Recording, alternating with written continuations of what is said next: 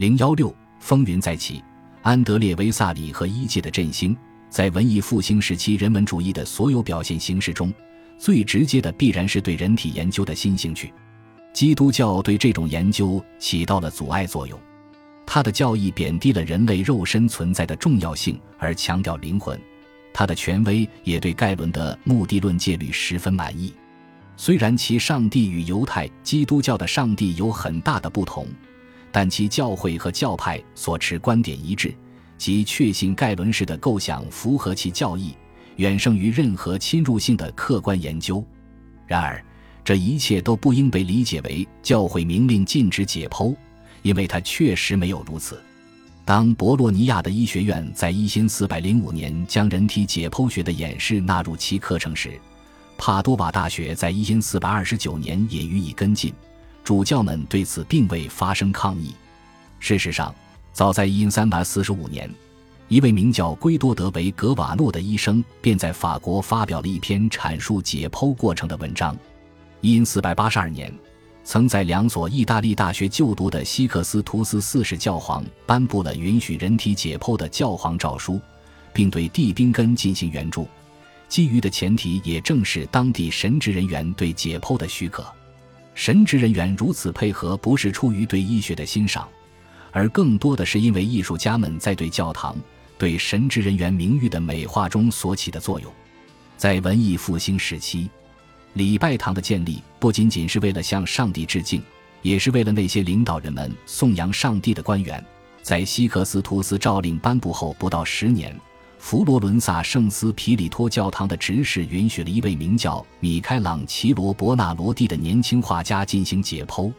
于是艺术家们聚集在解剖学家的桌旁，有时他们自己也拿起解剖工具。被解剖的尸体通常是被处决的罪犯，教授们用它们来演示最常见文本中所描述的解剖学事实。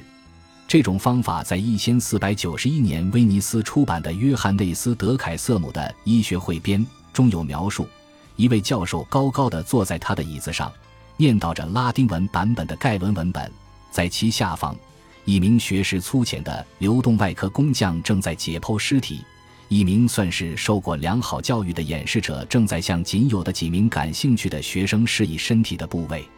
为了证明盖伦观点的正确性。每年都要进行一两次解剖术。由于教授从来不从他的权威宝座下来去看这些被展示的解剖结构，外科工匠和演示者也并不真正知道自己在做什么。因此，这几日的年度见习似乎更像是为了满足课程要求而在走过场。他的理论比实践更具优势。只有艺术家才真正需要了解解剖学，而在大多数情况下，他对医生来说毫无用处。他们所需要的一切都可以在盖伦的著作中找到，然而也有一些与众不同者，好奇心让他们不满足于对古代著述的死记硬背。少数解剖学家开始分解人体，以便直接了解其结构。尽管他们一直在扭转自己的观点，试图将解剖中的发现转变成符合盖伦学说的形式，但这种变形愈加难以自圆其说。那么那些艺术家呢？他们一点也不关心盖伦，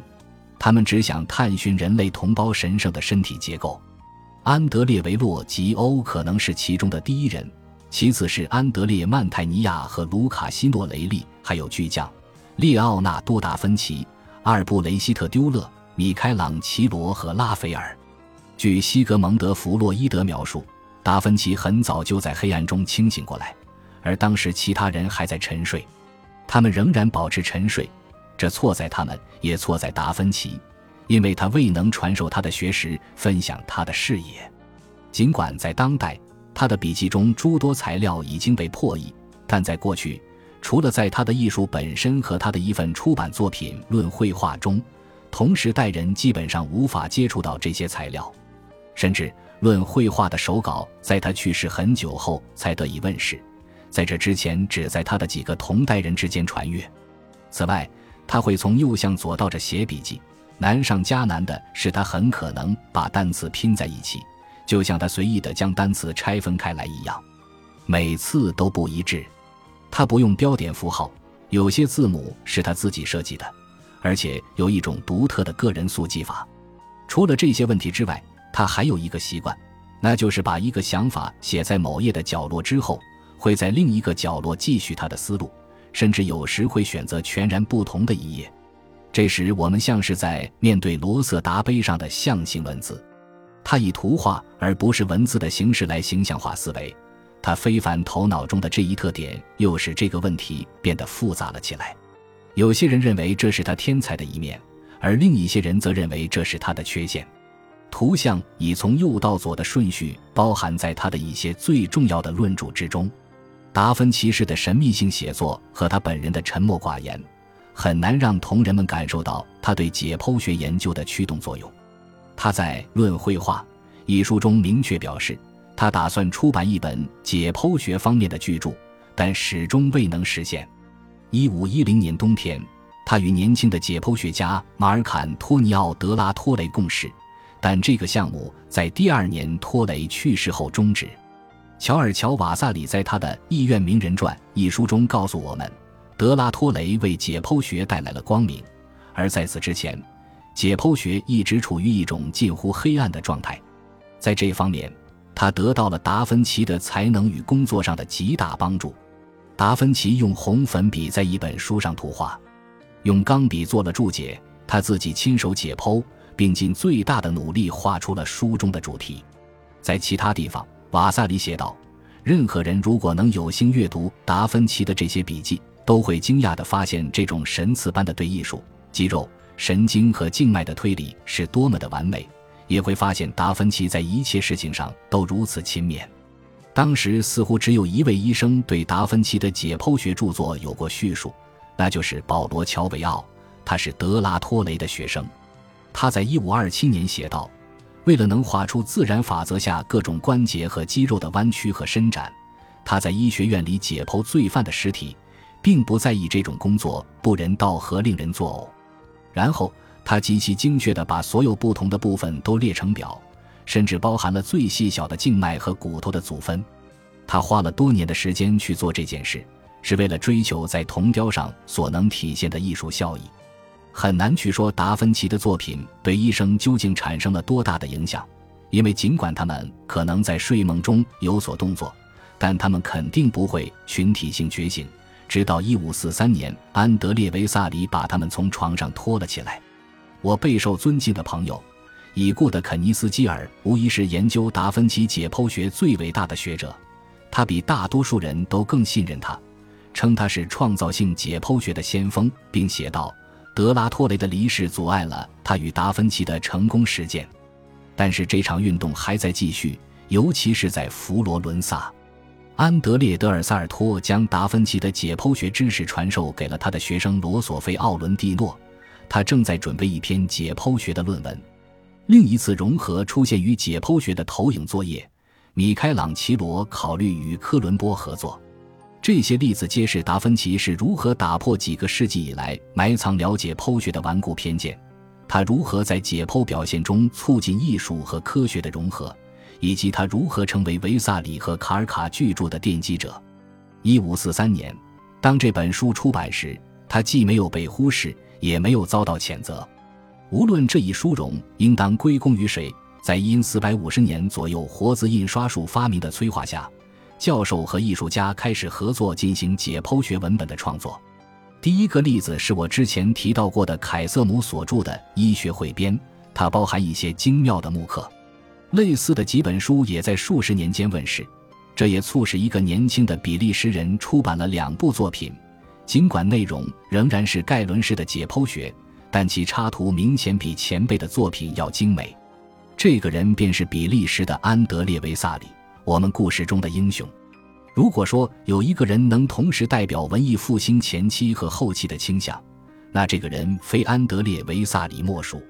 通过早期教育。他成为一名古典主义者，经过知识的熏陶，他成为一位热心于科学探索的活跃分子。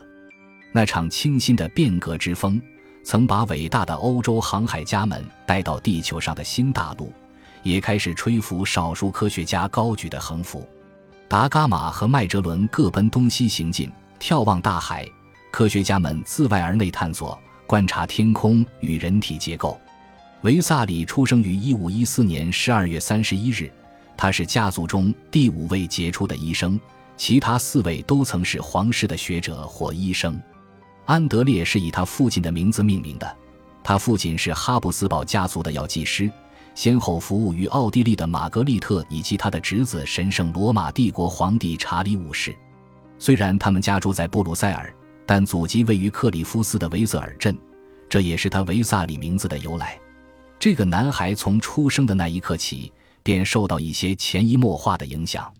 从他家的房子后面望去，是一片无人居住。树木稀少的延展地带，名叫脚架山，在其最远端的一处角落是罪犯执行死刑的地方。这些被处决的罪犯尸体留在那里，被觅食的鸟类和自然元素的力量所分解。尽管可能有些恐怖，安德烈显然有很多机会去熟悉那些被丢弃的人体器官和骨骼。我们无法知道他对这些自然界的解剖演示究竟作何反应，但在后来的几年里。他写道：“当他还很年轻的时候，就开始解剖老鼠、鼹鼠和睡鼠这样的小型野外动物，偶尔也会解剖那些不幸来到他身边的流浪猫或狗。可怜一下这些倒霉的动物吧，但也可怜一下安德烈·维萨里。凭这段相当特别的经历存在于回忆之中。”